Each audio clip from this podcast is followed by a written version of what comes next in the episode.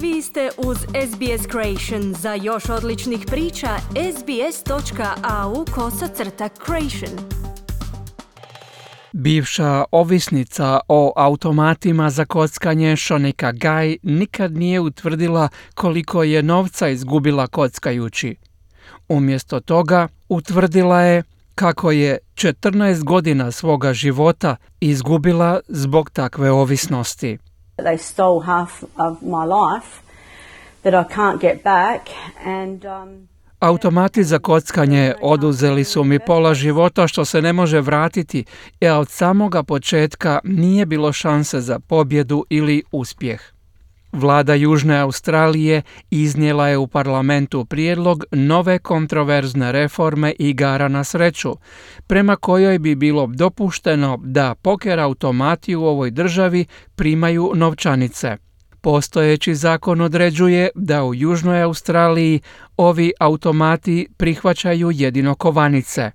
Ostale države, poput Viktorije i Novog Južnog Velsa, već mogu primati i novčanice.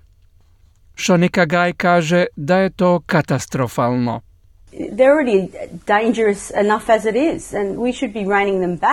Oni su već sada takvi kakvi su opasnost. Trebali bismo smanjivati iznose, a ne dopustiti ljudima da ulažu još više novca korištenjem novčanica.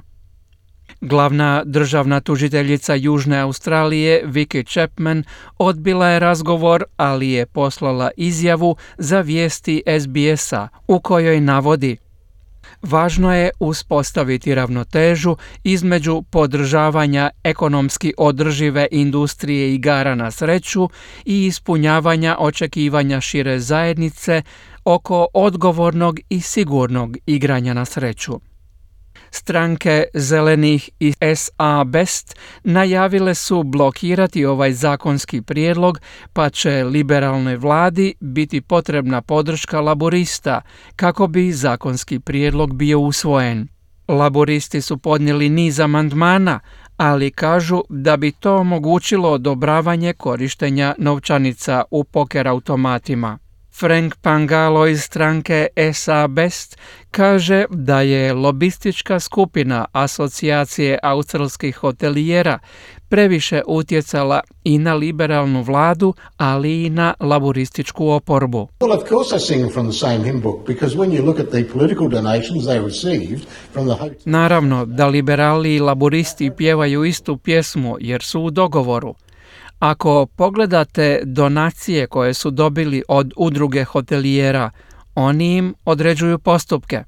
Djelatnici službi koje pomažu onima koji imaju problema s kockanjem, poput Chandan Rao, kažu da promjene mogu povećati štetu koju kockanje nanosi ranjivim pripadnicima zajednice, posebno useljenicima. especially migrants who have come from countries like India.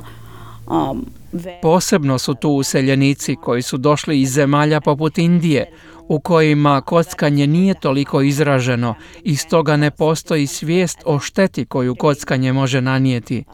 To se smatra zabavom i drži se vrlo normalnom aktivnošću kada ljudi dođu posjetiti Australiju ili se u njoj naseliti.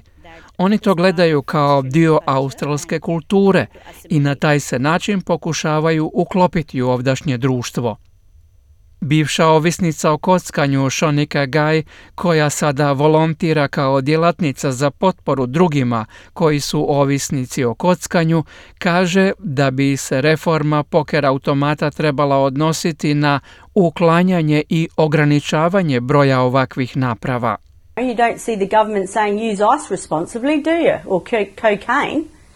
But yeah, gamble responsibly. Ne čujete da vlada nagovara na odgovorno korištenje droge kao što je ice ili da kažu odgovorno koristite kokain, ali zato govore odgovorno kockajte. Očekuje se da će prijedlog zakona u parlamentu Južne Australije biti izglasan tijekom ovoga tjedna.